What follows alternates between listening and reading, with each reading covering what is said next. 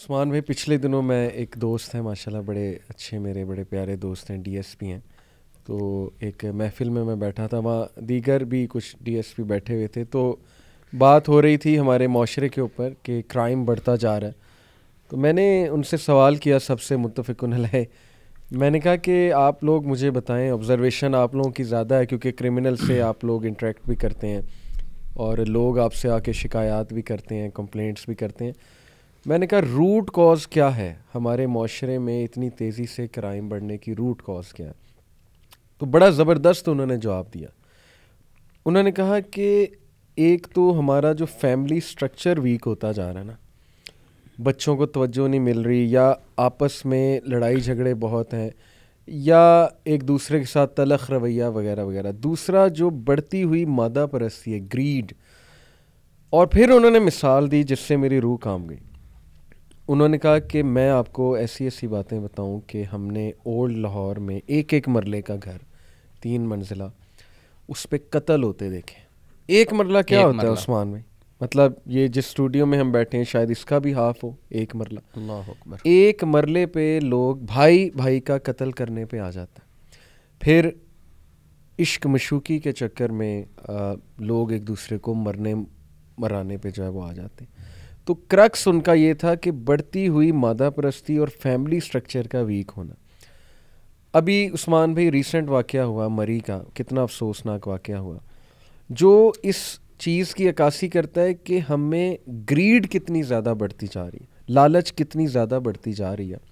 جو بھی تھا اتھارٹیز کی نیگلیجنس تھی یا لوگ وہاں پہنچ گئے بغیر پلاننگ کے۔ چلو لوگوں کو بھی تھوڑا احساس کرنا چاہیے تھا۔ وہ الگ ریزنز اپنی جگہ موجود ہیں۔ لیکن جو رویہ دیکھنے کو ملا عثمان میں وہاں پر جو قیمتیں بڑھائی گئیں اس سچویشن کا باقاعدہ فائدہ اٹھایا گیا۔ بجائے کہ کچھ ہیلپ کی جاتی ہیلپ نظر آتی۔ یہ ساری چیزیں دیکھ کے کبھی کبھی تو عثمان بھائی مایوسی بھی ہونے لگتی ہے کہ پتہ نہیں ہمارے بچوں کا آگے ہمارے بچے کس طرح کے معاشرے کا حصہ بننے جا رہے ہیں؟ اور کیوں آخر حسد، لڑائی جھگڑا اور انا پھر ظاہر ہے کہ جیسے میں نے بات کی کہ قتل کر دینا، چھوٹی چھوٹی بات پہ اور پھر گریڈ کیا کرے گا انسان؟ یہ ساری چیزیں کہاں لے کر جائے گا انسان؟ کیا خیال ہے آپ کا؟ ولی بھائی، مری کی آپ بات کر رہے ہیں، میں تو ایک ویڈیو سن رہا تھا، اس میں بتا رہے تھے پتہ نہیں بات صحیح ہے کہ نہیں۔ وہ بتا رہے تھے کہ ایک مرغی کا انڈا وہ پانچ سو کا یا ایک ہزار روپے کا شاید دے رہے تھے۔ میں نے بھی سنا ایسی بات۔ ٹھیک ہے اس طرح کی باتیں اس طرح کی باتیں بھی سنی ہیں شاید آپ نے بھی سنی ہو کہ کچھ لوگ شاید برف خود پھینکتے تھے۔ اب دیکھیں یہ دیکھی نہیں ہے بات۔ جی۔ یہ سوشل میڈیا پہ ویڈیو میں بھی دیکھنے کو ملا ہاں جی، سننے کو سننے کو ملا۔ تو اگر تو ایسا ہی تھا تو یہ تو بہت غلط بات ہے۔ تو وہ ایک بھائی مجھے کہتے ایک ہزار روپے کا انڈا۔ میں نے کہا یار ہو سکتا ہے وہ چاندی کا ہو آپ نے چیک تو نہیں کیا نا۔ تو یعنی انسانیت پہلے ایک طرف ہم وہ قرآن پاک کی آئے سناتے ہیں نا کہ جس نے ایک جان کو بچایا اللہ اس نے پوری انسانیت کو بچایا۔ ٹھیک ہے ایک طرف یہ ہے دوسری طرف ایک مرلے کی جس طرح بات کر رہے ہیں بھائی بھائی کو قتل کر دیتا اور وہ بھائی ایک چارپائی پہ ایک بیڈ پہ بیٹھ کے کھیلنے والے ہاں جی ایک برتن سے کھانے والے بڑی محبت ہوتی بھائیوں میں بہن بھائی۔ اور ایک وقت آتا اتنی مادہ پرستی کہ ایک مرلہ جگہ ہے اور اس کی خاطر بھائی بھائی کو قتل کر دے یا یہ مری میں جو کچھ ہوا میں تو یہ کہوں گا کہ یہ جو جتنے ٹورسٹ ہوتے ہیں یہ مہمان ہی علی بھائی سمجھیں گے ان کو۔ صحیح صحیح۔ مہمان کے لسٹ میں جی ہاں، جی جتنے ہاں۔ دیکھیں آپ ان سے چارج کریں رینٹ چارج کریں سارا کچھ ہے۔ لیکن پھر بھی آپ ان کو مہمان سمجھیں وہ آپ کے پاس آئے ہیں۔ ہمارے پاس کوئی لاہور میں آتا ہے تو ہم اسے مہمان سمجھیں گے۔ ٹھیک ہے جتنا اس کا رائٹ ہے کوئی کرنے کے بعد جتنا تعاون ہو سکتا ہے تو ہم کریں گے۔ بے شک۔ مہمان نوازی پہ ایک میرے ذہن میں حدیث آئی۔ اسلام کی بات کرتے ہیں کہ اسلام کیا اسکیچ پیش کرتا ہے مہمان نوازی کا سلا رحمی کا دوسرے کو ترجیح دینے کا۔ یہ میں اس کی بات کرنے لگا ہوں جو سگا بھائی نہیں صحیح۔ صرف اسلامک بھائی۔ جس نے کلمہ پڑھا ہے وہ بھی آپ کا بھائی ہے۔ بے شک۔ نبی صلی اللہ علیہ وسلم بیٹھے ہوئے تھے تشریف فرما تھے تو ایک مہمان آیا اس نے کہا مجھے بھوک لگی ہے آ کے عرض کی۔ تو آپ صلی اللہ علیہ وسلم نے سب سے پہلے اپنے گھر میں پیغام بھیجا۔ صحیح۔ کو کھانے کے لیے چیز ہے۔ اب سارے گھروں سے جواب آیا سوائے پانی کے کچھ نہیں تھا۔ صحیح۔ اب یہاں سے تھوڑا سا یہ بھی سمجھ لگتا ہے کہ صحابہ اکرام کی یعنی ترجیح کیا تھی؟ وہ تو آخرت تھی گھروں میں کچھ بھی نہیں ہے کھانے کے لیے۔ ہمارے گھر میں مہمان آ جائیں وہ ایک سال رہیں تو اتنی گندم بھی پڑی ہوتی ہے باقی چیزیں بھی پڑی ہوتی ہیں۔ وہ کہتے پانی کے علاوہ کچھ نہیں ہے۔ صحیح۔ اب نبی پاک صلی اللہ علیہ وسلم نے صحابہ سے پوچھا کوئی ہے جو اس کی مہمان نوازی کرے تو ابو طلحہ انصاری رضی اللہ تعالیٰ عنہ نے کہا کہ میں مہمان نوازی کرتا ہوں۔ صحیح۔ اب یہ واقعہ ذرا اگر ہم اس کو ڈیپتھ سے دیکھیں تو بڑی چیزیں سمجھ لگتی ہیں علی بھائی۔ اب مہمان کو لیا گھر پہ چلے گئے وائف سے پوچھا گھر کھانے کے لیے کوئی چیز ہے؟ صحیح۔ بخاری شریف کی حدیث ہے۔ وائف سے پوچھا کھانے کے لیے کوئی چیز ہے؟ تو وائف نے کہا صرف اتنا کھانا ہے جو بچے کھا لیں گے۔ کھانا تو ہے ہی نہیں ایکسٹرا تو آپ مہمان لے آئیں۔ ہمارے نارمل ہو وہ کہیں گھر کے لیے کھانے کا تو کچھ ہے نہیں تم ساتھ مہمان بھی لے آئے۔ ایسے ہی لیکن وہ صابرہ خواتین تھی۔ تو وہ خاتون کہتی بچوں کے علاوہ کچھ نہیں یعنی ان کے کھانے کے لیے کچھ پڑا ہے۔ تو انہوں نے کہا اچھا ایسے کرو دیا جلاؤ کھانا بناؤ۔ اور اس کے بعد جب کھانا رکھ دو گے مہمانوں کے سامنے تو بہانے سے اٹھنا وہ دیا بجھا دینا۔ اور مہمانوں کو ہم کھانا کھلائیں گے۔ تو اس میں یہ بھی ہم کہہ سکتے ہیں کہ یعنی وہ ساتھ بھی بیٹھے رہے دیا بجھانے کا مقصد تھا کہ مہمان فیل کریں گے ہمارے ساتھ کھانا کھا رہے ہیں۔ تو مقصد ان کا یہ تھا کہ مہمان ہمارے پیٹ بھر کے کھانا کھائیں۔ ہاں، انہیں لگے کہ یہ بھی ساتھ شریک ہے یہ بھی ساتھ شریک ہیں۔ یعنی وہ منہ ہلاتے رہے یا اس طرح کا ماحول انہوں نے بنائے رکھا کہ ہم بھی آپ کے ساتھ کھا رہے ہیں تاکہ مہمان سیر ہو کے کھانا کھائیں۔ اچھا انہوں نے جب کھانا کھا لیا تو یہ سارا منظر اللہ رب العزت دیکھ رہے تھے۔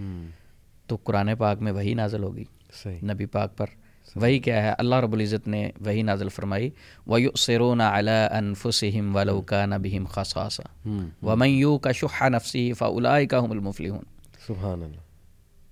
وَيُؤْسِرُونَ عَلَىٰ أَنفُسِهِمْ وَلَوْ كَانَ بِهِمْ خَصَاصًا۔ یعنی اس میں کہا گیا کہ وہ لوگ کیا ہی وہ لوگ ہیں کہ اپنی ان کی ضرورت ہوتی لیکن دوسروں کو اپنے اوپر ترجیح دیتے ہیں۔ دوسرے لوگوں کو جو ترجیح دیتے ہیں اپنے اوپر کیا ہی وہ لوگ ہیں؟ یعنی اللہ بھی مسکرا پڑے۔ نبی پاک نے فرمایا اللہ رب العزت مسکرا پڑے یہ آپ کا عمل دیکھ کے۔ کیا بات۔ اور اس کے بعد اللہ رب العزت نے فرمایا ومن یو کا شہا نفس ہی جو اپنے نفس کی بخیلی سے بچا لیا گیا وہ شخص ہیں کامیاب۔ ومن یو کا شہا نفس فلائی کا یہ ہیں فلاح پانے والے لوگ۔ تو میں یہ کہوں گا مری واقعہ پہ ہی اگر بات کریں اگر آپ کے پاس وہ مہمان ہے نا ایز اے مہمان دیکھیں یا ایز اے ضرورت مند دیکھیں وہ مر رہے ہیں۔ صحیح بات۔ تو اس وقت اپنی ہر چیز پیش کریں۔ ایسے واقعات بھی آئے ہیں کہ کچھ لوگوں نے شاید میں ایک ویڈیو علی بھائی سن رہا تھا کہ ایک آدمی نے اپنی بیٹی کے لیے نا وہ جہیز کا سامان بنا کے رکھا ہوا تھا۔ تو اس نے وہ ساری رضائیاں وہ بھی مری کا ہی آدمی تھا۔ ہاں۔ اس نے ساری چیزیں اٹھا کے لوگوں کو دے دی۔ کیا بات۔ دیکھیں اچھے لوگ بھی اچھے لوگ بھی ہیں اور کو ملے ایسے واقعات۔ ایسے واقعات بھی ملیں کہ لوگوں نے تعاون بھی بہت کیا اور بہت سے لوگوں نے مساجد کھول دی اپنے سینٹرز کھول دیے ہوٹلز کچھ لوگوں نے ہوٹلز کھول دی سارے نیگیٹو نہیں تھے۔ سارے نیگیٹو یہ کچھ جو نیگیٹو لوگ ہیں ہم ان کی بات کر رہے ہیں۔ اب یہ جو میں نے واقعہ علی بھائی آپ کو سنایا ہے۔ اب یہاں دیکھیں کہ اپنے بچوں کو جو یہ بھی بچوں کے لیے کما رہے تھے اور ادھر بھی بچوں کا سلسلہ ہے۔ اپنے بچوں کا کھانا مہمانوں کو پیش کر دیا۔ اور مری میں اگر ان نیگیٹو لوگوں کو دیکھیں تو انہوں نے بچوں کے لیے کمانا تھا نا۔ صحیح بات۔ تو صرف سوچ کی بات ہے۔ اس عثمان بھائی میں یہ سوچتا ہوں کہ کیا ہمارا اس سے ایمان اٹھ چکا ہے کہ رزق دینے والی ذات اللہ ہے اور اللہ رزق بڑھاتا ہے باقاعدہ؟ جیسے رسول اللہ صلی اللہ علیہ وسلم نے کہا سلا رحمی سے رزق بڑھتا ہے۔ جی۔ ہم کہتے ہیں نہیں رشتہ داروں سے ملیں گے سلا رحمی کریں گے تو وقت کا ضیاع ہوگا۔ اس سے اچھا ہے میں ڈبل شفٹ لگا لوں اس سے اچھا ہے میں اپنے پیسے مزید کما لوں۔ اللہ کے نبی کے وعدے ایک طرف ہیں ہمارا رویہ کیا کس ٹگر ہم چل پڑیں دیکھیں جو رزق کے حوالے سے ہے نا جو اللہ نے ہماری قسمت میں لکھ دیا ہے تو ہمارا ایمان ہے کہ ایک لقمہ ہم ایکسٹرا نہیں کھا سکتے۔ صحیح یہ سب کا ایمان ہے۔ جو سانس لکھ دی ہیں ایک سانس بھی ہم ایکسٹرا نہیں لے سکتے۔ صحیح بات۔ ٹھیک ہے بلکہ یہاں مجھے یہ بات بھی ذہن میں آ رہی ہے۔ میں ایک ڈاکٹر صاحب کے ساتھ ہاسپٹل میں گیا۔ صحیح۔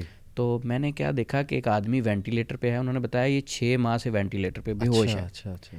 لیکن حیرانگی کی بات تھی کہ اس کے پیٹ کے اوپر ایک نالی لگی ہوئی تھی خوراک کی۔ میں نے ڈاکٹر صاحب کو کہا کہ دیکھیں میں جو جس انداز سے دیکھ رہا ہوں نا یہ بندہ چھ ماہ سے وینٹیلیٹر پہ ہے اور ڈاکٹر صاحب کہہ رہے تھے کہ ہمارے نزدیک یہ ڈیڈ ہے یہ فیملی کے کہنے پہ رکھا ہوا ہے۔ اچھا جو اس کے پیٹ میں دنیا والے زبردستی وہ خوراک انجیکٹ کر رہے تھے۔ میرا بلیو یہ تھا کہ ابھی اس کا اس دنیا میں خوراک پڑی ہوئی تھی۔ یہ وہ بول نہیں سکتا مانگ نہیں سکتا دنیا والے پھر بھی اس کے پیٹ میں انجیکٹ کر رہے ہیں۔ یعنی ایک بھی لکما جو ہماری قسمت میں لکھ دیا گیا ہے وہ تو ہم نے کھا کے جانا ہے۔ اب وینٹیلیٹر پہ کوئی شخص ہے تو اس کے پیٹ میں دنیا والے انجیکٹ کرتے ہیں کہ بھائی اپنی خوراک کھا کے جاؤ ابھی رہتی ہے۔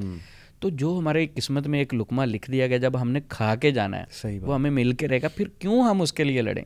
کیوں مادہ پرست ہو جائیں صحیح بات صحیح بات نہ ہم ایکسٹرا سانس لے سکتے ہیں نہ ہم ایکسٹرا کھا سکتے ہیں جو قسمت میں ہے وہی لے سکتے ہیں۔ تو پھر ہم ان ساری چیزوں کے لیے بھائی بھائی کو قتل کیسے کر دیتا ہے؟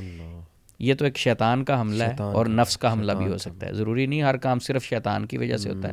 انسان کا اپنا نفس بھی کئی بار شیطان بن جاتا ہے اللہ سے دوری کی وجہ سے۔ صحیح بات ہے۔ اور جیسے سورہ یوسف میں آتا ہے عثمان بھائی کہ بھائیوں کو حسد ہو گیا جی۔ یوسف علیہ السلام سے۔ جی بالکل۔ تو میں ایک سینٹینس پہ مجھے بڑا وہ انٹرسٹنگ لگا کہ یوسف علیہ السلام کو ان کے والد کہہ رہے ہیں کہ بیٹا یہ خواب اپنے بھائیوں سے نہ شیئر کرنا۔ جی۔ اور آگے جو ریزن انہوں نے بتائی نا وہ یہ تھی کہ بے شک شیطان انسان کا دشمن ہے کھلا دشمن ہے۔ جی بالکل۔ تو یہاں پر بجائے کہ مطلب کچھ لوگ ہوتے ہیں نا وہ بھائیوں کے خلاف نیگیٹو کر دیتے ہیں جی۔ کہ تیرے بھائی ایول ہیں۔ جی۔ یہ بھی تو سینٹینس ہو سکتا تھا نا کہ تیرے بھائی ایول ہیں۔ جی۔ لیکن بات ڈائریکٹ کی شیطان کی طرف کہ ایک میں میں یہ سمجھتا ہوں مطلب مجھے یہ سمجھ لگی کہ ایک دروازہ چھوڑا گیا حضرت یوسف علیہ السلام کے ذہن میں ایک سوچ کہ بھائیوں سے غلطی ہو جائے تو معاف کرنے کا ایک وہ رکھو۔ جی۔ لیکن جب ماں باپ ہی آپس میں بھائیوں کے مطلب ایک وہ حسد کریٹ کرے نا کچھ انفارچونیٹلی ہمارے معاشرے میں نا ایسا دیکھنے کو ملتا ہے عثمان بھی کہ ماں باپ سے بھی کبھی غلطی ہوتی ہے کہ وہ نا کمپٹیشن کریٹ کرتے ہیں ایک کو زیادہ دیتے ہیں جی۔ ایک کو بالکل ہی جو لفٹ نہیں کراتے تو پھر اس کے ذہن میں خدشات پیدا ہوتے ہیں اولاد کے۔ تو میرے خیال یہاں پیرنٹنگ بھی درست ہونے والی ہے۔ ماں باپ کو بھی سوچنا چاہیے عقل مندانہ فیصلے کرنے چاہیے۔ رویہ بچوں سے اچھا رکھنا چاہیے۔ بلکہ یہی میں مزے کے بعد ڈی ایس پی صاحب جن کے پاس میں بیٹھا تھا کہتے ہیں میرے والد صاحب ہم سارے بھائیوں کو صاحب کہہ کے بلاتے تھے۔ یہ بیٹا میرا یہ یہ بیٹا میرا صاحب ہے یہ بھی بیٹا میرا صاحب ہے۔ کہتے وہ بچپن سے والد کے ساتھ اتنی دوستی اور محبت کیونکہ انہوں نے ہمیں عزت دی۔ تو بچے کو جب آپ عزت دیتے ہیں تو ماشاء اللہ بچہ ایک تو اچھا فیل کرتا ہے دوسرا وہ بھی آپ کی عزت کرتا ہے۔ تو میرا خیال ایک تو پیرنٹنگ بھی ہماری جو ہے نا وہ عثمان بھائی میں چاہتا ہوں آپ بھی کچھ نصیحت بھی کریں کچھ بتائیں کہ رسول اللہ صلی اللہ علیہ وسلم اور انبیاء کے آپ دیکھیں کہ ان کا رویہ کیا تھا بچوں کے ساتھ اپنے۔ جی۔ اور کتنا وہ پیار سے ڈیل کرتے تھے اور جوڑ کر رکھتے تھے۔ فیملی کو جوڑ کر رکھتے تھے۔ اس میں میں چاہتا ہوں یہ علی بھائی بڑا معاشرے کا بہت بڑا مسئلہ ہے۔ یعنی والدین کہتے ہیں کہ ہمارے حقوق اسلام میں بیان ہوئے نو شک۔ اس میں بالکل اسلام نے بتایا کہ اف بھی نہیں کہہ سکتے آپ اپنے والدین کو۔ ٹھیک ہے لیکن وہ والدین کو چاہیے کہ اولاد کے حقوق بھی پڑھیں۔ اب نبی صلی اللہ علیہ وسلم کے پاس ایک خاتون آئی۔ اس نے آ کے کہا کہ میں اپنے اس بچے کو غلام دے رہی ہوں ایک بیٹے کو۔ تو آپ اللہ کے نبی صلی اللہ علیہ وسلم گواہ بن جائیں اس بات پہ۔ اللہ آپ صلی اللہ علیہ وسلم نے فرمایا اور بچے بھی ہیں؟ کہنے لگی ہیں آپ نے فرمایا ساری اولاد کو دے رہے ہیں یہ برابر۔ جب کہا ساری اولاد کو آپ برابر دے رہے ہیں کہتے نہیں صرف وہ اس کو ہی دے رہے ہیں تو میرے ہسبینڈ ذرا مان گئے تھے؟ تو میں نے کہا ذرا گواہ نبی پاک کو بنا لوں کہ بات ذرا پکی ہو جائے۔ آپ نے فرمایا اس نا انصافی کے معاہدے پہ نبی گواہ نہیں بن سکتا۔ اللہ۔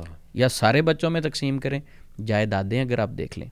ایک زندگی میں اگر آپ جائیداد کو تقسیم کرنا چاہتے ہیں تو پھر بیٹیاں اور بیٹے سب برابر ہیں۔ پھر تو تحفہ ہے۔ بے شک۔ جائیداد تو انسان کے دنیا کے جانے سے بعد۔ جناب ایک آدمی فوت ہوتا ہے اس کی وراثت ہوتی ہے۔ صحیح۔ اگر آپ زندگی میں بانٹنا چاہتے ہیں ایک بچے کو آپ دو کروڑ روپے کی جائیداد دے رہے ہیں۔ صحیح۔ اور دوسرے بچے کو کہتے ہیں کہ نہیں نہیں یہ میرا بیٹا بڑا صبر والا ہے بیچارہ نا۔ یہ یہ ماشاء اللہ بہت صبر والا میں کہتا ہوں یہ زیادتی ہے اس کے ساتھ۔ ٹھیک ہے وہ آپ کی رسپیکٹ کر رہا ہے۔ والدین نے ترازو کو برابر رکھنا ہے۔ جب والدین انصاف نہیں کرتے تو بالکل پھر اولاد میں ایک احساس کمتری پیدا ہوتی ہے۔ تو ایک وقت آتا ہے کہ اس اسٹریس میں رہنے کی وجہ سے وہ بھائی بھائی کا دشمن بھی بن جاتا ہے۔ ایسے ہی تو پیچھے جو والدین ہوتے ہیں انہوں نے انصاف نہیں کیا ہوتا۔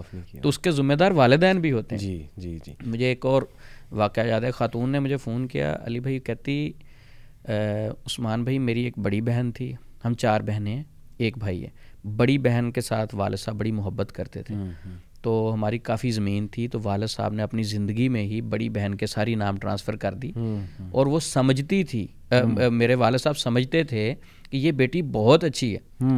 اگر مجھے کچھ ہو گیا میں دنیا سے چلا گیا تو یہ میری بیٹی انصاف کرے گی۔ صحیح۔ اب روٹ کو اس نے چینج کیا۔ صحیح۔ اب ہوا کیا کہ وہ جو سسٹر مجھے رابطہ کر کے پوچھ رہی تھی وہ کہتی کہ وہ بڑی بہن قابض ہی ہوگی والد صاحب کی ڈیتھ ہوگی۔ تو ساری زمین اس کے نام پہ ہے تو وہ قابض ہوگی۔ کہتی کس چیز کا آپ کو دیں؟ آپ نے تو پہلے لے لیا تھا بس آپ کی تعلیم پہ خرچ کر دیا تھا ایک بہن کو کہتی آپ کی شادی پہ خرچ کر دیا بالکل تھا۔ صحیح بالکل صحیح۔ تو کیا ہے والدین کو چاہیے وہ روٹ اختیار کریں جو اسلام نے ہمیں دیا۔ اسلام نے ہمیں دیا۔ تو بہت جب ہم اسلام کو چھوڑ کے اپنی عقل لگانے کی کوشش کرتے ہیں اصل علم تو اللہ کے پاس ہے نا۔ تو اللہ نے جو ایک روٹ دے دیا ہے اس کو جب ہم چھوڑ کے ادھر ادھر کی عقل والی باتیں ڈالنے کی کوشش کرتے ہیں تو پھر اکثر مسائل پیدا ہونا شروع ہو جاتے ہیں۔ تو یہ ضروری نہیں کہ کئی بار والدین جو ہیں ان کی طرف سے اولاد کی طرف سے بھی ایسے مسائل یہی میں اسپیکٹ ڈسکس کرنے لگا تھا۔ اکثر ایسا ہوتا ہے عثمان بھائی کہ اولاد چلے ماں باپ سے کوئی غلطی ہو گئی مان لو ہو جی۔ گئی اس کا یہ مطلب نہیں کہ آپ اب بدتمیزی شروع کر دو یا غصہ یا نفرت کرنا شروع کر دو۔ کئی لوگ ایسے ہیں کہ وہ نہ کہتے ہیں کہ نہیں نہیں یہ کیوں کیا؟ انہوں نے ان کے فیصلے صحیح نہیں تھے۔ وہ پھر ماں باپ سے نفرت کرنے لگ جاتے ہیں بلیم کرنے لگ جاتے ہیں۔ یہاں تک دیکھنے کو ملا کہ یعنی ماں باپ سے علیحدہ بھی ہو گئے لوگ کہ نہیں جی ان کی وجہ سے یہ ہوا ہے۔ ان کے ایون فوت ہونے کے بعد بھی ماں باپ کو بلیم کرنا۔ آئی تھنک اولاد کو بھی چاہیے کہ وہ اتنا پریشر نہ ڈالیں ماں باپ پہ۔ اکثر نہ میں نے دیکھا سوال ماں باپ بے بسی میں بھی اس طرح کی مجبور ہوتے مجبور ہو جاتے ہیں کہ یار اولاد نے ناک میں دم کیا ہوا ہے اور گریڈ اتنی نظر آ رہی لالچ اتنی۔ تو یہاں پر میں کہوں گا کہ اگر اولاد کی تربیت اسلامی اس پر کی ہوتی اسلام کے مطابق تو شاید یہ مسائل نہ پیدا ہوتے۔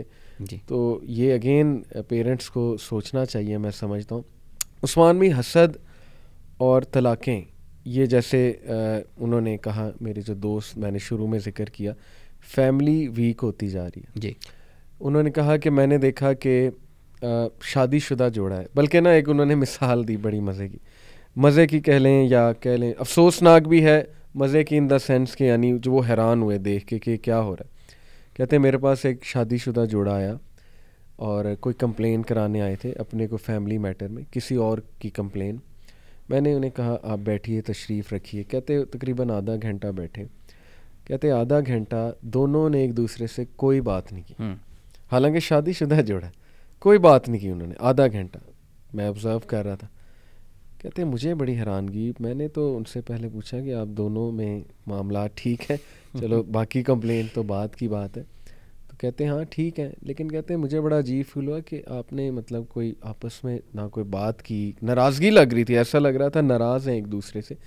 تو بتانا یہ چاہ رہے تھے کہ جب ایسا ہوتا ہے نا کہ میاں بیوی اتنے نظر نہ آئے ایک اسٹرکچر نظر نہ آئے تو بچوں پہ بھی اثر آتا ہے۔ جی۔ پھر ظاہر ہے کہ اکثر ایسا کہتے ہیں میں نے دیکھا کہ میاں کا افیئر باہر چل رہا ہوتا ہے۔ کیونکہ اس کو گھر میں شکایات ہی ہر وقت سننے کو ملتی ہیں۔ جی۔ اس کا دل ہی اٹھ جاتا ہے۔ تو ہوتا یہ ہے عثمان بھائی کہ جب آپس میں نہیں بنتی تو وہ اثر بچوں پہ آتا ہے۔ اور پھر انہوں نے یہ بھی بات جو مینشن کی کہ پھر میاں کا افیئر باہر چل رہا ہے۔ یا میاں بیوی کو اتنی توجہ نہیں دے رہا تو آج کل جو سوشل میڈیا کا دور ہے اللہ معاف کرے اس میں کسی سے بھی افیئر چل سکتا ہے۔ اکیلے میں۔ تو یہ بھی انہوں نے وجہ بتائی کہ طلاقوں کی بہت بڑی وجہ یہ افیئرز بھی ہے جی۔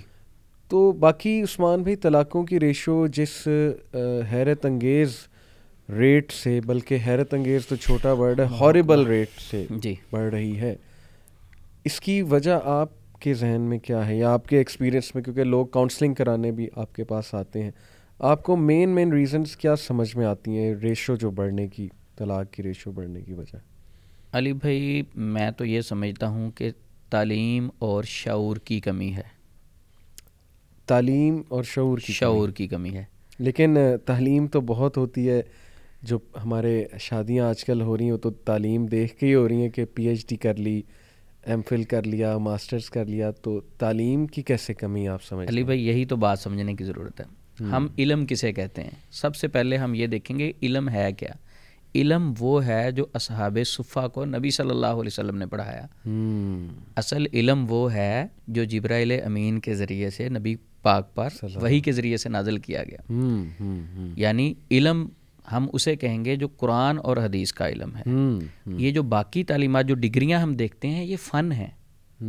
اسکلز ہیں یہ۔ بڑا امپورٹنٹ پوائنٹ بتایا آپ نے۔ اسکل ہے یہ یہ علم یہ ہے کہ اللہ اور اس کے رسول کی تعلیمات۔ باقی یہ ساری چیزیں دنیا کا وقت گزارنے کے لیے جو ہم نے پیسے کمانے ہیں بچوں کے لیے کوئی اخراجات جو ہیں وہ مینج کرنے ہیں جاب کرنی ہے دیکھیں یہ ساری اسکلز ہیں۔ وہ علم نہیں ہے۔ تو اصل علم جو ہے نا اس کی کمی ہے۔ باقی اگر آپ دیکھیں گے اسکلز اور لوگوں کے پاس پیسہ کمانے کے ذریعے ماشاء اللہ تو ماسٹر سے نیچے تو کوئی ہے نہیں ایم فل سے نیچے تو کوئی ہے نہیں۔ ایسے ہی پی ایچ ڈی سے حتیٰ کہ میں نے ایسے ایسے گھر بھی دیکھے ہیں کہ پی ایچ ڈی لیول کے جی۔ شوہر بھی ڈاکٹر ہے بیوی بھی ڈاکٹر ہے۔ شوہر بھی پی ایچ ڈی بیوی بھی پی ایچ ڈی ہی نہیں بنتی۔ کیا ہے کہ شعور نہیں ہے۔ میں اگر تعلیم پہ آپ بات کر رہے تھے کہ بڑی آپ نے مزیدار بات کی کہ لوگوں کے پاس تو ڈگریاں تعلیم دیکھ کے تو شادی کرتے ہیں۔ تو میرا علی بھائی سوال ہے آپ ماشاء اللہ فزکس کے ٹیچر ہیں۔ جی۔ کبھی فزکس میں ہمسائے کے حقوق آپ نے پڑھائے بچوں کو؟ بالکل بالکل ایسا نہیں ہے۔ ٹھیک ہے؟ کیمسٹری میں بایو میں یہ آپ میتھ کی طرف چلے جائیں کوئی ہمسائے کے حقوق نہیں ہے۔ ایسے ہی لائف سکلز کی بات ہوتی نہیں وہ تو اس میں وہ سکھایا جاتا ہے کہ زندگی کیسے گزارنی ہے یہ نہیں سکھایا جاتا بلکہ جاب کیسے کرنی ہے۔ جاب کیسے پیسہ کیسے پیسہ کیسے کمانا ہے۔ آپ کمپیوٹر میں آگے کیسے جاؤ گے آپ ڈاکٹر بن جاؤ گے تو اس سے کس طرح آپ پیسہ کما سکو گے؟ پیسہ کمانے کے طریقے سکھائے جاتے ہیں۔ صحیح بات۔ اصل علم نہیں ہے۔ صحیح تو اصل علم سیکھنے کی ضرورت ہے۔ زبردست۔ بہت بڑا بنیادی پوائنٹ ہے اگر ہم سمجھ لگ اسے سمجھ لگ جائے تو یہ بہت بنیادی۔ اگر آپ کہیں یعنی میں میں کاؤنسلنگ کرتا ہوں ایک کیس آیا میرے پاس۔ میں نے ان کو یہی بات سمجھائی۔ میاں بیوی ان کا کچھ چپکلش چل رہی تھی۔ میں نے دونوں کو سمجھایا۔ آپ دونوں میاں بیوی پڑھے لکھے ہیں۔ تو یہ آپ کیسی باتیں کر رہے ہیں؟ ایک دوسرے پہ دونوں کے حقوق ہیں آپ کے بچے ہیں آپ چار۔ صحیح۔ اللہ کے بندو یہ اللہ کی امانت ہے اس کی تربیت کرنی ہے۔ صحیح۔ اگر آپ لوگ جھگڑیں گے یہ کیا سیکھیں گے آپ سے؟ صحیح۔ تو اسی طرح بات چل رہے تھے تو میں نے کہا آپ تھوڑی سی نا دینی تعلیم بھی حاصل کریں۔ ماشاء اللہ وہ دونوں پی ایچ ڈی تھے۔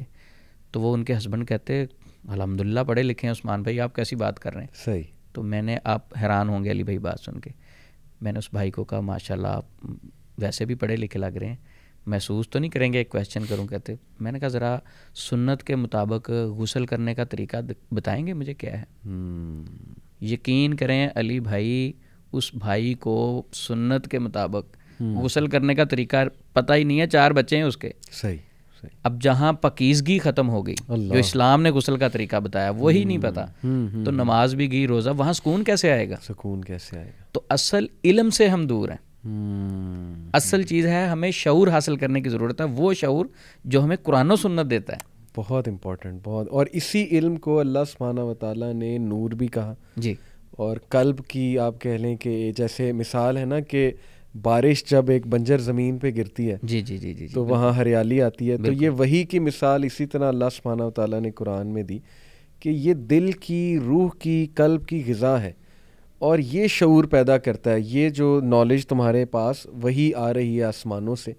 تو بڑا یہ امپورٹنٹ پوائنٹ ہے عثمان بھی لیکن یہ سمجھنا کسی کسی کو سمجھ آئے گا جو آپ نے بات کی۔ علی بھائی ساٹھ سے ستر سال زندگی کی ایوریج ہے جو ترمزی والی حدیث کے مطابق میں کہہ رہا ہوں۔ نبی باغ نے فرمایا تھا میری امت کی زندگی کی جو لائف کی ایوریج آئے گی نا ساٹھ سے ستر سال کے دوران آ جائے گی۔ صحیح۔ کیا ابھی وہ ایوریج چل نہیں رہی؟ ساٹھ تک ہمارے جیسے تو نہیں پہنچ رہے ہمارے بزرگ ماشاء اللہ جا رہے ہیں۔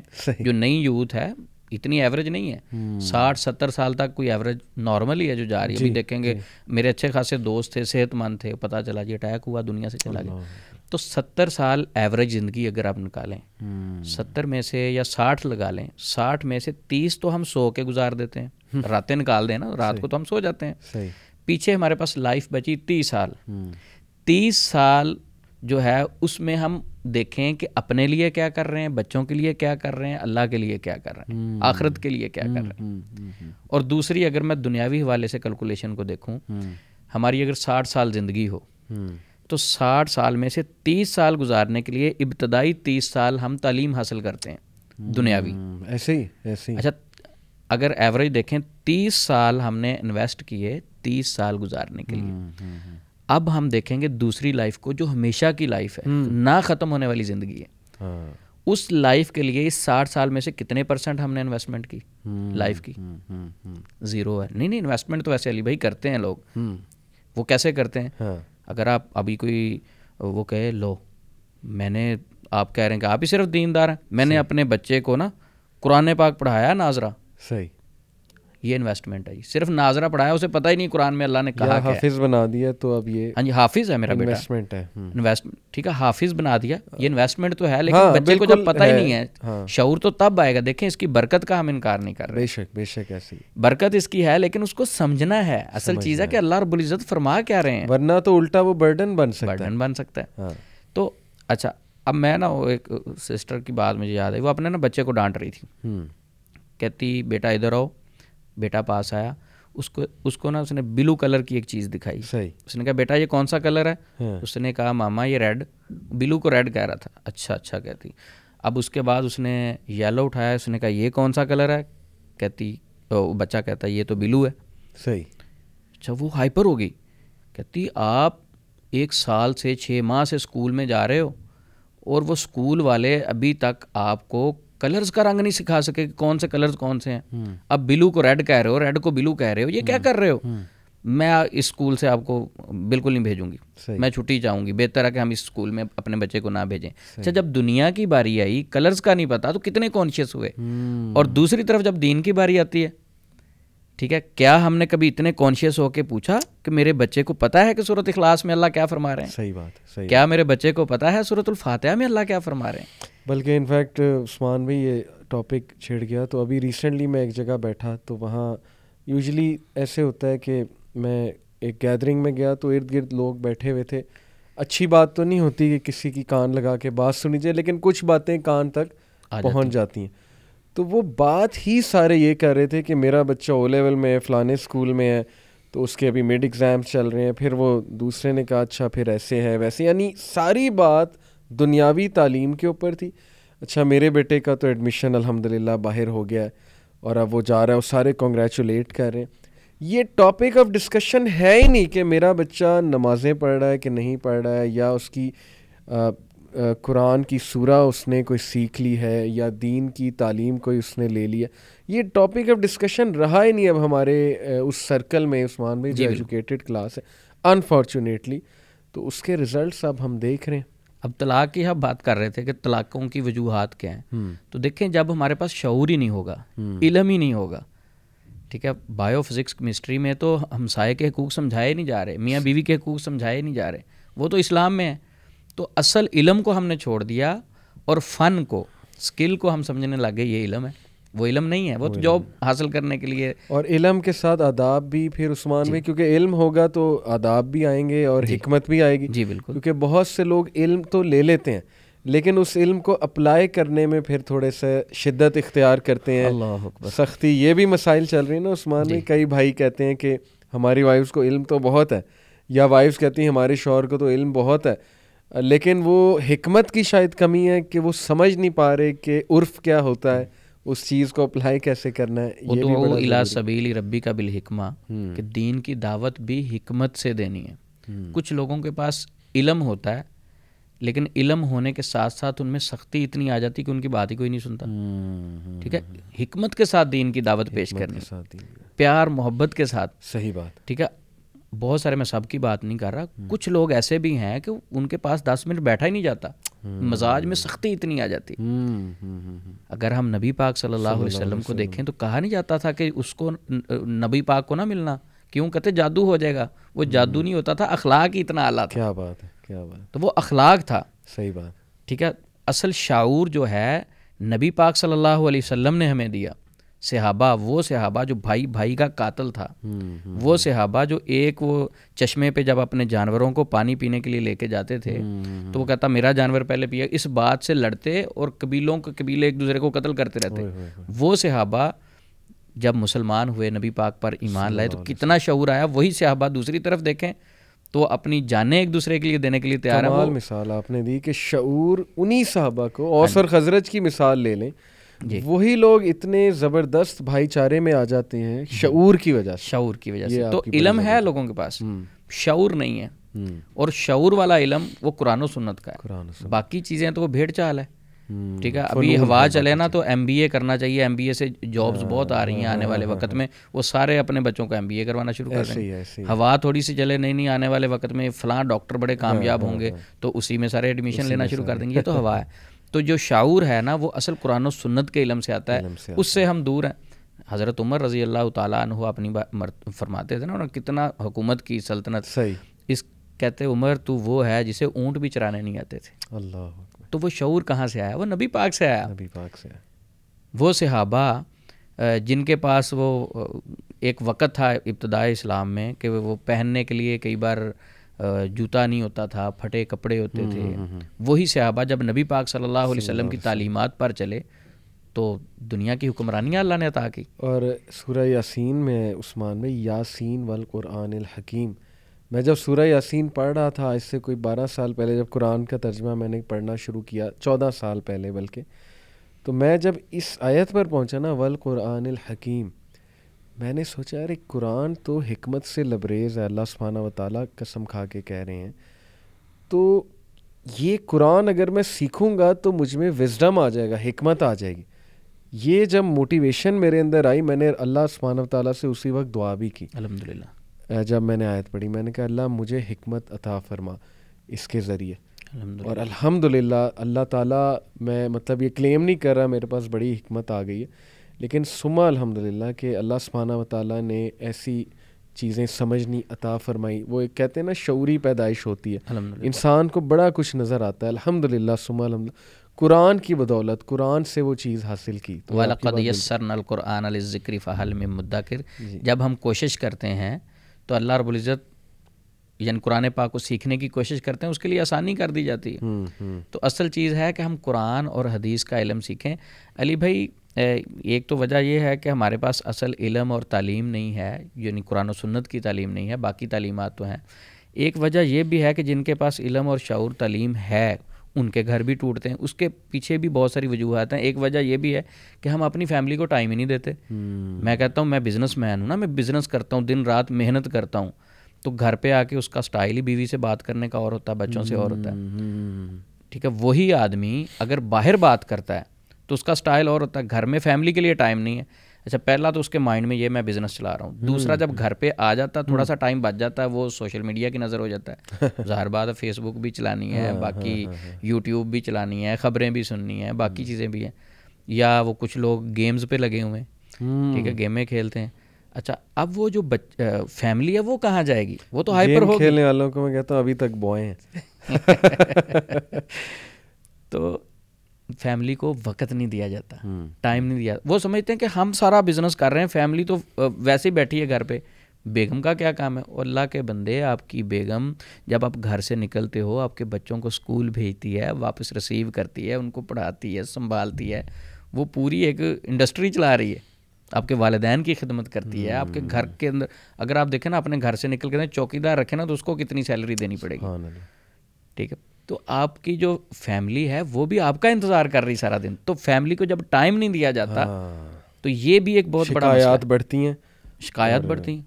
فیملی کہتی ٹائم ہی نہیں ہے ہمارے بھائی میں بتاؤں کہ نا اتنا کوئی خاص ٹائم نہیں درکار۔ جی۔ آپ صرف چند جملے تعریف کے کہہ دیں ایکنالجمنٹ کے کہہ دیں یہ کہہ دیں کہ آپ کی وجہ سے میرے بہت سے کام آسان ہوئے یعنی تعریف کر دی ایکنالج کر دیا شرم آتی ہے کلچر ہمارا اب میں ہاں۔ شرم کی بات اگر کروں اگر آپ کسی کو سمجھائیں نا کہ اپنی بیوی کی جناب تعریف کیا کریں مثلا کپڑے پہنے آپ ان کی تعریف کر دیں کیا بات ہے یہ تو کہتے ہیں چوڑ ہو جائے گی۔ ہاں کہتے ہیں وہ تو سر پہ چڑھ جائے گی۔ اچھا دوسرا وہ کہتے ہیں اگر ہم تعریف کریں گے کہ آپ بہت اچھی لگ رہی ہیں بیوی کی تو وہ ہمیں نا شرم آتی ہے عثمان بھائی۔ اچھا میں دوسرا پہلو دکھاتا ہوں۔ اب اسی بھائی کی آپ ڈیوٹی کسی مارٹ پہ لگا دیں۔ جہاں اس نے جاب کرنی ہے یا کسی بھی ایسی جگہ پہ جاب کرے گا جہاں اس نے عام آڈینس کو سروس دینی ہے۔ اب وہاں ایک خاتون آئے گی یہی بھائی صاحب ان کا سٹائل بدل جائے گا۔ جاب ہاں۔ پہ ہے نا سیلری لے ایسے ہی اس کا سٹائل ہوگا جی میڈم اچھا میڈم نہیں بھی ہنس رہی تو یہ ہنس ہنس کے باتیں۔ میڈم یہ چیز پرچیز کریں گے خریدیں گے آپ؟ اچھا میڈم چائے منگوائیں آپ کے لیے۔ میڈم پلیز بیٹھیں۔ میڈم یہ چیز آپ کے لیے منگوائیں۔ میں حیران ہوتا ہوں کہ چند پیسے اس سے پروفٹ آ جائے گا نا جو چیز بیچنی ہے اس خاتون کو۔ اب چند ٹکوں کے لیے چند پیسوں کے لیے اس خاتون کو ہنس ہنس کے تو بلا سکتے ہیں۔ وہ بیوی جو آپ کے گھر میں رہتی ہے آپ کی وائف ہے اس کے حقوق ہیں آپ پہ۔ اللہ نے آپ سے پوچھنا ہے۔ صحیح بات صحیح اس کی تعریف کرتے ہوئے آپ پریشان ہو جاتے ہیں شرم آتی ہے۔ ادھر شرم نہیں آتی ادھر کیونکہ سیلری جو لینی ہے۔ سیلری جو لینی ہے۔ اور نبی صلی اللہ علیہ وسلم نے فرمایا نا کہ تم میں سے بہترین وہ ہے جو اپنے گھر والوں کے ساتھ بہترین گھر والوں کے لیے بہترین۔ آج کل ویسے معاشرے میں دیکھا جائے آپ پورے محلے سے پوچھ لیں پورے ایریا سے پوچھ لیں وہ کہتے ہیں کہ اس بندے جیسا تو بندہ ہی کوئی نہیں۔ ہاں۔ اس کے گھر سے پوچھ لیں وہ کہتے ہیں اللہ ہی بچائے اس سے۔ ٹھیک ہے نا؟ لوگوں کے لیے اخلاق اور ہے اپنی فیملی کے لیے اخلاق اور ہے۔ ٹھیک ہے دوسرے لوگوں کے ساتھ جب بات کرتے ہیں تو ان کا اخلاق اعلیٰ درجے کا ہوتا ہے وہی آدمی اپنی فیملی میں جا کے بیٹھتا ہے۔ تو اس کا سٹائل ہی بدل جاتا ہے۔ دوست آئیں تو فوراً چست ہو جاتے ہیں۔ بیگم کے سامنے کہتے ہیں نہیں نہیں آج ہم تھکے ہوئے ہاں جی۔ سستی ہے۔ ہاں یہ بات درست ہے کہ مرد تھک جاتا ہے عثمان بھائی۔ جاب کچھ لوگوں کی نا بڑی مشکل ہوتی ہے۔ یہ عورتوں کو بھی تھوڑا سمجھنا چاہیے۔ ہو سکتا ہے ان کا میاں جھڑکیں کھا کے آیا ہو اسٹریس لے کر آیا ہو بہت زیادہ۔ جی۔ تو ایک دم سے میں سمجھتا ہوں کہ شکایات نہیں سامنے رکھنی چاہیے ایکسپیکٹیشن اتنی نہیں کرنی چاہیے۔ جی۔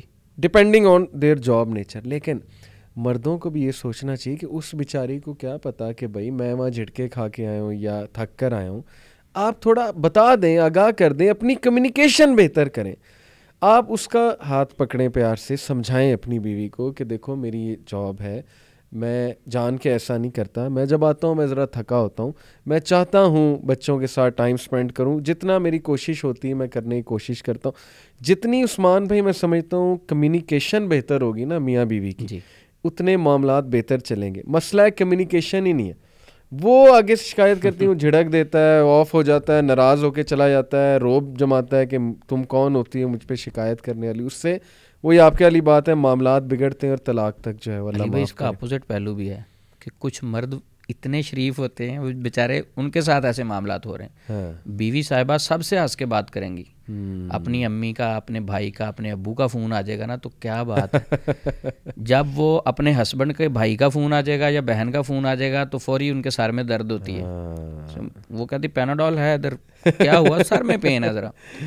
تو دوسری طرف بھی ہے کہ کچھ لوگ سارا دن میں ایسی ایسی فیملیوں کو جانتا ہوں کہ سارا دن ایک آدمی جاب کرتا ہے اپنی بیوی کے لیے۔ وہ بیچارہ گھر جاتا ہے تو بیوی جو ہے نا اس کے تان و تشنی نہیں ختم ہوتی۔ وہ تیری امی نے یہ کر دیا تیرے بھائی نے یہ کر شکایات۔ دیکھیں اس بھائی سے اگر شکایت ہے یعنی اپنے ہسبینڈ سے اسے ہے اس کو بتائے۔ دوسرے لوگوں کی شکایات اس نے تو نہیں حل کرنی دوسرا وہ شکایات اس کے سامنے رکھنے کا فائدہ کیا جو وہ حل ہی نہیں کر سکتے جو حل ہی نہیں کچھ چیزیں ایسی ہوتی ہیں عثمان بھائی نہیں حل ہو سکتی۔ اور وہاں صبر اور بہت سی چیزیں کرنی اب ایک دوست میرا اس کا فون آیا تو ان کی وائف بھی کال پہ تھی کانفرنس کال میں تو انہوں نے شکایت لگائی کہ ان کی امی نے مجھے یہ یہ یہ کہا۔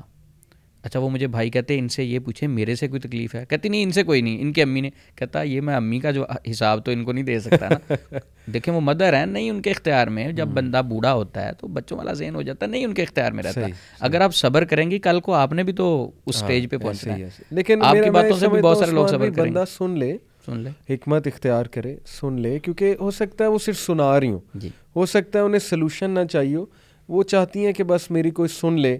کیونکہ میں یہ بھی سمجھتا ہوں عثمان بھی اگر وہ نہیں سنے گا نا تو پھر ان کی دوستیں سنیں گی۔ جی۔ یا ان کی بہن سنے گی بڑی۔ وہاں سے پھر ہو سکتا ہے کچھ نیگیٹو بات آئے۔ جی بالکل۔ اگر وہاں تربیت نہیں ہوئی ہوئی تو وہ بھی نقصان لیکن میں سننے کے بعد وہ بات ختم ہو جانی چاہیے نا۔ ہاں اب وہ جب سن لیے وہ کہتے رسپانس دیں جناب۔ آپ کو یہ پورا حل کریں مسئلہ حل کریں ہاں۔ اچھا حل کیسے کریں؟ وہ کہتے ہیں امی کو سامنے بٹھائیں۔ ٹھیک ہے اس میں بھی کوئی حرج نہیں والدہ کو بٹھا کے پوچھیں یہ بھی ہماری بیٹی ہے آپ کی بیٹی ہے تو یہ بات ہو رہی اس میں حرج کوئی نہیں۔ اب یہ بات پوچھی تو امی کلاس لے لے گی۔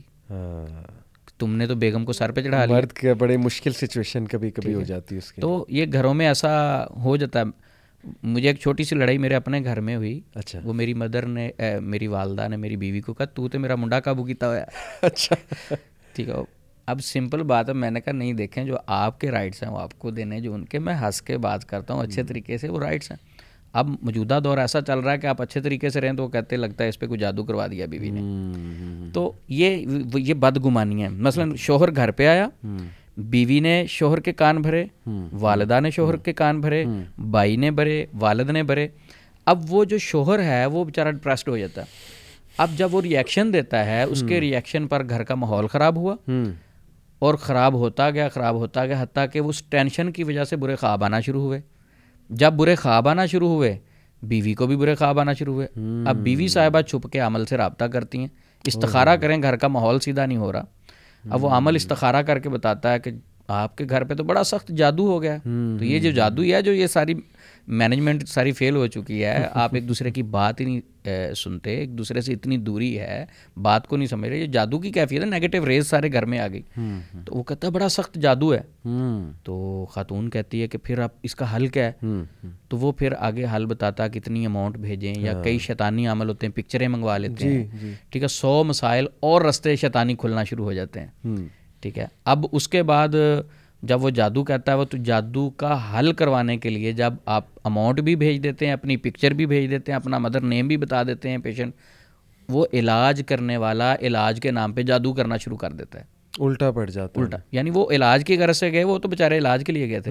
تو علاج والے نے علاج کے نام پر جادو کرنا شروع کر دیا۔ اب اوریجنل جادو ہو گیا۔ پہلے بھی جادو تھا۔ اس نے بھی اپنی اماؤنٹ حاصل کرنے کے لیے بزنس چلانے کے لیے جادو کرنا شروع کر دیا۔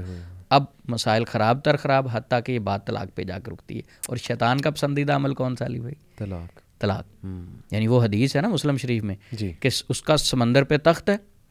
سارا وہ سارے اپنے چیلے بھیجتا ہے اپنے دستے بھیجتا ہے کہ جاؤ جا کے اپنا کام کرو۔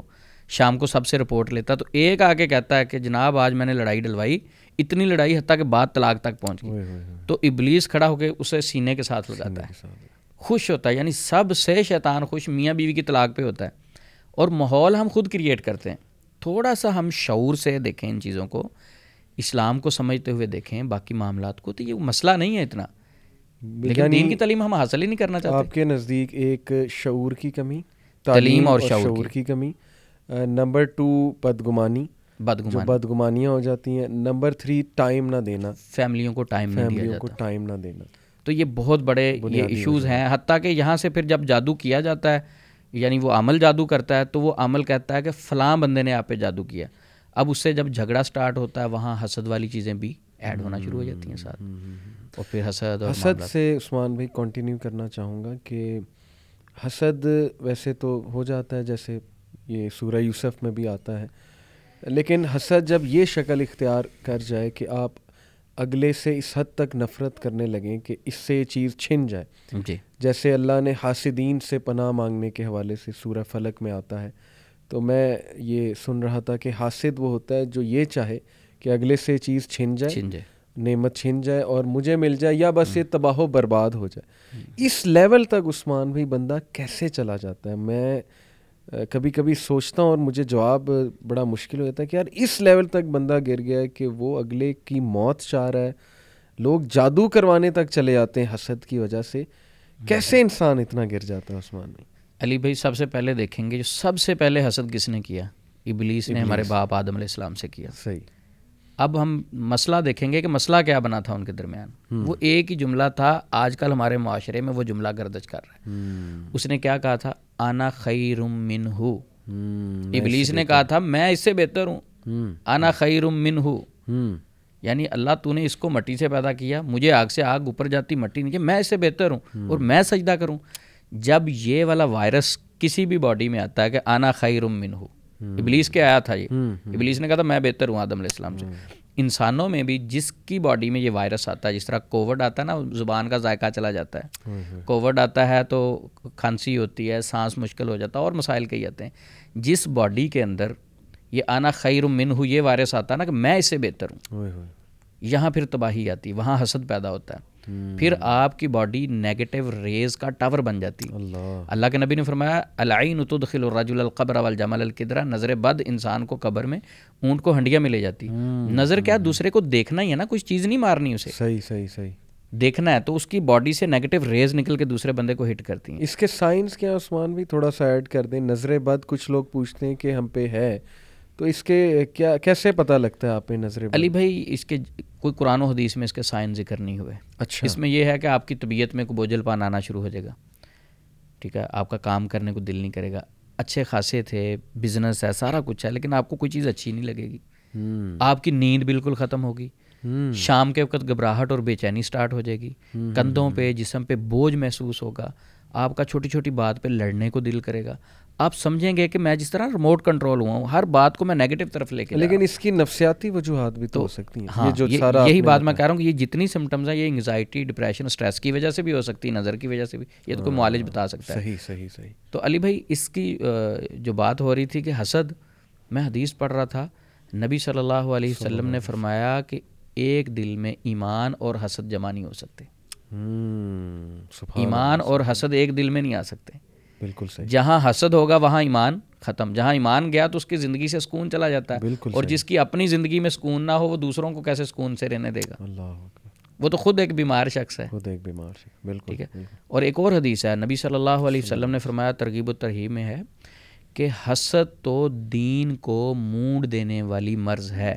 اچھا۔ دین کو مونڈ دینے والی مثلا ایک بندہ حسد کرتا ہے تو سمجھیں دین اس سے دور چلا گیا۔ اس کا اس کا دین سے کوئی لنک نہیں ہے۔ اور حسد کرنے والا بیسیکلی اللہ کی تقسیم پہ ناراضی ہونے والا شخص ہے۔ ہاں۔ وہ راضی نہیں ہے۔ اب اللہ ہے نا اللہ نے تقسیم کی ہے۔ ایک آدمی اسے گاڑی دے دی ایک آدمی اسے بائک دی۔ اور اس میں بھی اللہ کی حکمت ہے۔ اس کے پاس بائک ہے تو اس میں بھی سو حکمتیں ہیں۔ کیونکہ اصل علم اللہ کے پاس ہے۔ تو جو اللہ نے چیزیں تقسیم کی بانٹی حسد کرنے والا کرنا۔ حسد کرنے والا وہ کہتا نہیں یہ اللہ کی تقسیم غلط ہے۔ جو اس کے پاس چیز ہے نا وہ تو میرے پاس ہونی چاہیے تھی۔ تو یہ جب اس تقسیم پہ وہ راضی نہیں ہوتا تو وہ خود ایک میں کہتا ہوں ایسا بندہ جو دوسروں سے حسد کرتا ہے وہ کینسر کی مرض لگ جائے وہ چھوٹی مرض ہے۔ اس کی زندگی کا سکون ہی چلا جاتا ہے۔ ایمان ہی چلا گیا جیسا آپ نے حدیث بتائی ایمان ہی چلا گیا تو ڈبلیو ایچ او کیا کہتا ہے کہ ایک صحت مند کے اندر کون سی علامتیں ہوتی ہیں تین چیزیں ہوں گی فزیکل ہیلتھ مینٹل ہیلتھ اور سوشل ویل بینگ صحیح۔ یہ تین چیزیں کسی بندے کے اندر ہیں تو وہ صحت مند آدمی بالکل ٹھیک۔ اب فزیکل ہیلتھ بہت سارے لوگوں کی اچھی ہے۔ مینٹل ہیلتھ ان کی حسد کر رہا ہے۔ حسد کر رہا ہے۔ مینٹل ہیلتھ کسی کا کینا اور بغض دل میں رکھا ہوا ہے۔ مینٹل ہیلتھ اس کی نہیں ہے وہ صحت مند آدمی نہیں اس کو ہم صحت مند نہیں کہہ سکتے۔ صحیح بات۔ تو جو حسد کرنے والا ہے وہ صحت مند آدمی نہیں ہے۔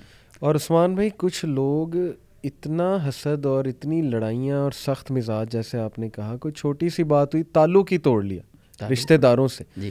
اور تعلق اس لیول کا توڑا کہ اولاد نے بھی تعلق توڑا آگے ان کی اولاد نے بھی تعلق توڑا یعنی وہ سلسلہ چل رہا ہے۔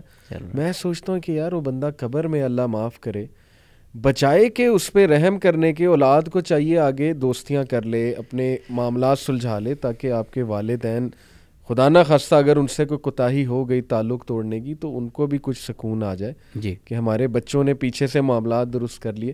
لیکن وہ چلتا جا رہا ہے چلتا جا رہا ہے بات ہی نہیں کر رہے ایک دوسرے سے۔ علی بھائی ماحول کا بھی تو اثر ہوتا ہے نا وہ اورا آپ نے سرچ کیا ہوگا جب حالہ ہے ہر بندے کے ارد اورا تو جب ہمارا اورا یا حالہ یہ تو ایک سائنسی ریسرچ ہے وہ پازیٹیو نہیں ہوگا۔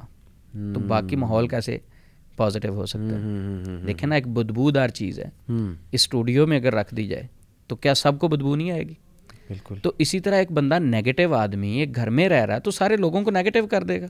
اگر والد نیگیٹو ہے حسد کرتا ہے تو اولاد بھی کرے گی ضروری نہیں ہے کرے گی۔ اس نیگیٹو ریز کا شعاؤں کا اثر ہوتا ہے جس طرح نظر بد لگ جاتی ہے تو نیگیٹو سوچنے کا بھی دوسروں پر اثر ہوتا ہے۔ گفتگو کا جس طرح اثر ہوتا ہے نیگیٹو سوچنے کا بھی سائنٹیفک چیز ہے۔ ٹھیک۔ لیکن عثمان بھی چلیں اگر کوئی کہے ٹھیک ہے مجھ سے غلطی ہو گئی اور میں اس کو درست کرنا چاہتا ہوں حسد سے نکلنا چاہتا ہوں نجات چاہتا ہوں یا چاہتی ہوں تو کیا اس کا سلوشن ہے؟ آپ کے ذہن میں کیا ریکمینڈ کریں گے؟ علی بھائی ایک فارمولا وہ اپنی زندگی پہ لگا دے۔ انشاءاللہ وہ حسد سے نکل جائے گا۔ اچھا۔ میرے میرے ذہن میں ایک بڑی زبردست نبی صلی اللہ علیہ وسلم کی حدیث ہے۔ آپ صلی اللہ علیہ وسلم نے زندگی گزارنے کا ایک بہترین اصول سکھایا۔ ٹھیک ہے۔ آپ نے فرمایا انظروا الی من ہوا اسفل منکم۔ ہمیشہ اپنے سے نیچے دیکھو۔ سبحان اللہ ولا تنظروا الی من ہوا فوقکم۔ اپنے سے اوپر نہ دیکھو۔ سبحان کیوں نہیں دیکھنا؟ فہو اجدارو اللہ تزدارو نعمت اللہ علیکم۔ کیونکہ اگر آپ اپنے سے اوپر دیکھو گے تو موجودہ نعمتوں کی ناشکری ہو جائے گی۔ میں اس کی مثال یوں دوں گا کہ اگر آپ ایک گاڑی پہ جا رہے ہیں آپ کے پاس ایک بڑی گاڑی گزرتی ہے تو آپ اس کو دیکھ کے حسد کرتے ہیں۔ رشک اور حسد پہ بھی کبھی بات کریں گے۔ رشک اور چیز ہے۔ رشک یہ ہوتا ہے کہ آپ کوئی چیز دیکھ کے آپ کہتے ہیں کہ یا اللہ اس کے پاس بھی یہ نعمت رہے میرے پاس بھی آ جائے یہ تو ٹھیک ہے۔ جو حسد ہے اس میں ہوتا ہے کہ اس جس کو میں دیکھ رہا ہوں اس سے چھن جائے۔ اب آپ کسی کی گاڑی دیکھتے ہیں بڑی آپ کو حسد ہوتا ہے کہ ہاں اس کے پاس بڑی گاڑی میرے پاس چھوٹی۔ وہ اللہ کے بندے آپ یہ دیکھو جو آپ کے پاس گاڑی ہے لاکھوں لوگوں کی خواہش ہے یا اللہ مجھے دے دے۔ تیرے پاس تو وہ نعمت موجود ہے۔ صحیح بات تو نہ شکری کر رہا ہے اور اللہ فرماتے ہیں لا ان شکر تم لا زیدنکم ولا ان کفر تم ان عذاب لشدید۔ شکر کرو گے تو اور ملے گا۔ کفر کرو گے تو میں یہ موجودہ نعمت بھی چھین لوں گا آپ سے۔ تو اصل یہ ہے کہ اپنے سے ہمیشہ نیچے دیکھیں۔ جو آپ کھانا کھاتے ہیں بیٹھ کے سوچیں کہ یہ جو میں کھانا کھا رہا ہوں یہ روز کھانا کھاتا ہوں اور اللہ کی نشکری اگر کرتا ہوں لاکھوں لوگ ایسے ہیں جو زندگی میں خواہش کرتے ہیں اللہ ایسا کھانا زندگی میں ایک بار دے دے جو میں روز کھاتا ہوں اور نشکری کرتا ہوں۔ جو میں کپڑے لباس پہنتا ہوں آپ سمجھیں کہ دنیا میں ایسے لوگ ہیں جو کہتے ہیں یا اللہ ایسا لباس زندگی میں ایک ہی دے دے۔ صحیح میں روز پہن کے نشکری کر دیتا ہوں۔ صحیح تو انظرو الا من ہوا اسفل من کو ہمیشہ دیکھنا ہے کہ اگر میں ایک کنال گھر میں رہ رہا ہوں کنال کا گھر ہے تو آپ نے یہ نہیں دیکھنا کہ فلاں تو دس کنال میں رہ رہا آپ نے یہ دیکھنا ہے کہ فلاں بندہ بھی ہے جو پانچ مرلے میں گزارا کرتا ہے۔ صحیح۔ ایک اور آدمی ہے جو ڈھائی مرلے میں گزارا کرتا ہے۔ میں تو پھر کنال میں رہتا ہوں۔ تو جو موجودہ نعمتیں ہیں اس کا اللہ کا شکر ادا کرنا ہے۔ اس کا شکر کرنا ہے اور اپنے سے نیچے لوگوں کو دیکھنا اوپر نہیں دیکھنا۔ جب ہم زیادہ اوپر دیکھتے ہیں نا کہ ایک کنال گھر میں رہ کے بھی ہم دس کنال والے کو دیکھتے ہیں تو زندگی میں سکون آتا ہی نہیں۔ جب سکون نہیں آتا تو پھر حسد پیدا ہوتا ہے۔ جب حسد پیدا ہوتا ہے تو میں نے اسلامی تعلیمات کو چھوڑا نا تو بات وہیں آئی کہ تعلیمات یعنی تعلیم کی شعور کی کمی ہے۔ اور شعور جو آتا ہے تعلیم جو آتی ہے وہ قرآن و سنت کے علم سے آتی ہے۔ کسی نہ کسی طرح آپ اٹیچ رہیں قرآن و سنت کے ساتھ انشاءاللہ آپ ان چیزوں سے بچ جائیں گے۔ اچھا عثمان بھائی یہ بھی ایک کانسیپٹ آپ نے کہا کہ اللہ سبحانہ تعالیٰ نے فرمایا نا کہ اگر تم شکر کرو گے میں اضافہ کروں گا۔ کچھ لوگ کہتے ہیں کہ جی ہمارے تو اضافہ نہیں ہو رہا۔ شاید وہ اضافے سے صرف مال کا اضافہ سمجھ لیں حالانکہ رزق آپ بہتر بتائیں گے کہ اس میں سوشل سٹیٹس آتا ہے۔ بالکل۔ کیا پتہ اللہ آپ کو عزت دے عزت میں اضافہ کرے آپ کی۔ اللہ آپ کے ساتھ ایسے لوگ منسلک ہو جائیں جو بڑے لائل ہیں وفادار ہیں یہ بھی تو رزق ہے۔ جی بالکل۔ آپ کی جو ارد گرد آپ کے جو لوگ ہیں وہ تابے دار ہو جائیں آپ کے۔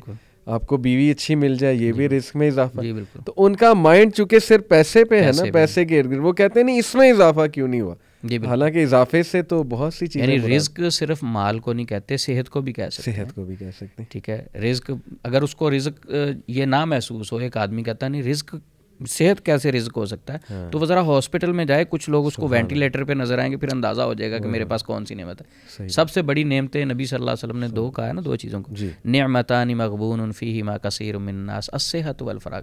سب سے بڑی دو نعمتیں ہیں جن کو ضائع کیا تو وہ ایک صحت ہے اور ایک فراغت ہے۔ سب سے بڑی یہ دو نعمتیں ہیں۔ ٹھیک ہے؟ صحت جو سب سے بڑی اللہ کی نعمت ہے ایک آدمی اس کا میں پتہ لینے گیا اس کی آنکھ خراب تھی۔ تو میں نے کہا کیا ہوا؟ کہتا وہ آنکھ میں ایک نا پمپ لگا ہوتا ہے وہ ذرا ڈیمیج ہو گیا۔ اچھا میں نے کہا اب اس کا کیا ہوگا؟ کہتے وہ نا سری لنکا سے ملے گا شاید چار پانچ لاکھ روپے کا وہ اوریجنل بھی نہیں ہے۔ وہ میں اس میں لگاؤں گا۔ اب دیکھیں نا آنکھ کتنی بڑی نعمت ہے۔ میری آنکھوں میں بھی لگے ہوئے ہیں وہ پمپ آپ کے بھی۔ ہم نے کس ڈاکٹر سے رکھوائے ہیں۔ صحیح تو صحت بھی اللہ کی طرف سے رزق ہے سکون ہے۔ جس کے پاس آنکھیں نہیں اس سے پوچھیں۔ جس کے پاس صحت نہیں اس سے پوچھیں۔ جو وینٹیلیٹر پہ اس سے پوچھیں۔ ٹھیک ہے جس کی ٹانگیں کام نہیں کرتی اس سے پوچھیں یہ کتنی بڑی نعمت ہے۔ تو ہمارے پاس ہزار نعمتیں ہوتی ہیں۔ ہم ایک چیز کو فوکس کرتے ہوئے اس ہزار نعمتوں کی نشکری کرتے ہیں اور اللہ۔ کی پکڑ آ جاتی زندگی سے سکون ختم ہو جاتا ہے۔ عثمان بھائی بہت مزہ آیا آپ سے گفتگو کر کے۔ بڑی زبردست آپ نے جو ریزنز بھی بتائیں سلوشن بھی بڑے زبردست آپ نے بتائے۔ حسد سے نکلنے کا بھی سلوشن آپ نے بڑا زبردست بتایا۔ تو بہت بہت شکریہ اور اللہ تعالیٰ آپ کے علم میں عمل میں اضافہ بھی کریں۔ کام آپ بہت اچھا کر رہے ہیں۔ اس کو جاری رکھیں ہمیشہ آپ سے گفتگو کر کے میں بھی بڑا کچھ سیکھتا ہوں۔ میرا بھی ایمان تازہ ہوتا ہے اور کافی چیزیں ریوائز ہو جاتی ہیں۔ تو انشاءاللہ آپ کے ساتھ سلسلہ جاری رہے گا۔ اپنا خیال رکھیں دعاؤں میں یاد رکھیں جزاک اللہ عثمان بھی السلام علیکم و رحمۃ اللہ وبرکاتہ۔